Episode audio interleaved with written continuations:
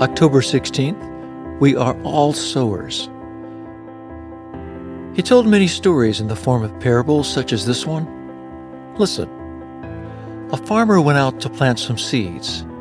As he scattered them across his field, some seeds fell on a footpath, and the birds came and ate them. Other seeds fell on shallow soil with underlying rock. The seeds sprouted up quickly because the soil was shallow but the plants soon withered under the hot sun, and since they didn't have deep roots, they died. Other seeds fell among the thorns that grew up and choked out the tender plants. Still other seeds fell on fertile soil, and they produced a crop that was 30, 60, and even a 100 times as much as had been planted. Anyone with ears to hear should listen and understand. Matthew chapter 13, verses 3 through 9. Sermons and writings on this familiar parable of the farmer sowing seed are in abundance. Teaching on this passage often centers on the varied results of sowing, and it's important that we understand those variables. The emphasis this morning, however, is not upon the varied results that the sower obtains. Instead, it's to understand we are all to sow this life giving seed of God's kingdom. It is the call and mission of every believer in Jesus Christ. The will of God for us is first to worship Him and then to sow the truth of His kingdom throughout the people groups of the world. Every nation, every ethnic group, every community, and every household, yes, everyone needs to hear the good news. We are the sowers of this most important message, and we're engaged in the most critical mission for humankind. This is the will of God.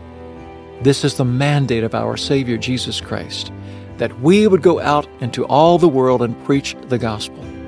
So let us go. King Jesus, may your kingdom come and may your will be done. May the people of the world become the people of Christ. And when you return for us, Lord, may we be found sowing seed and working within the harvest fields. Amen. May your kingdom come soon. May your will be done on earth as it is in heaven.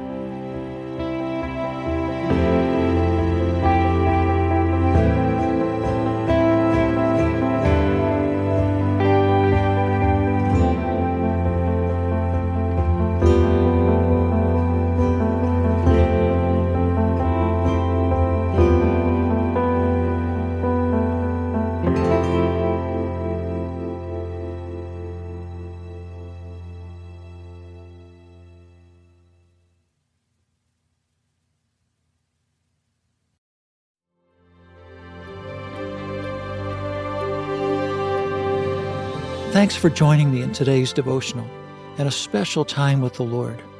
For more content, be sure to check out our blog at awakeinthedawn.com.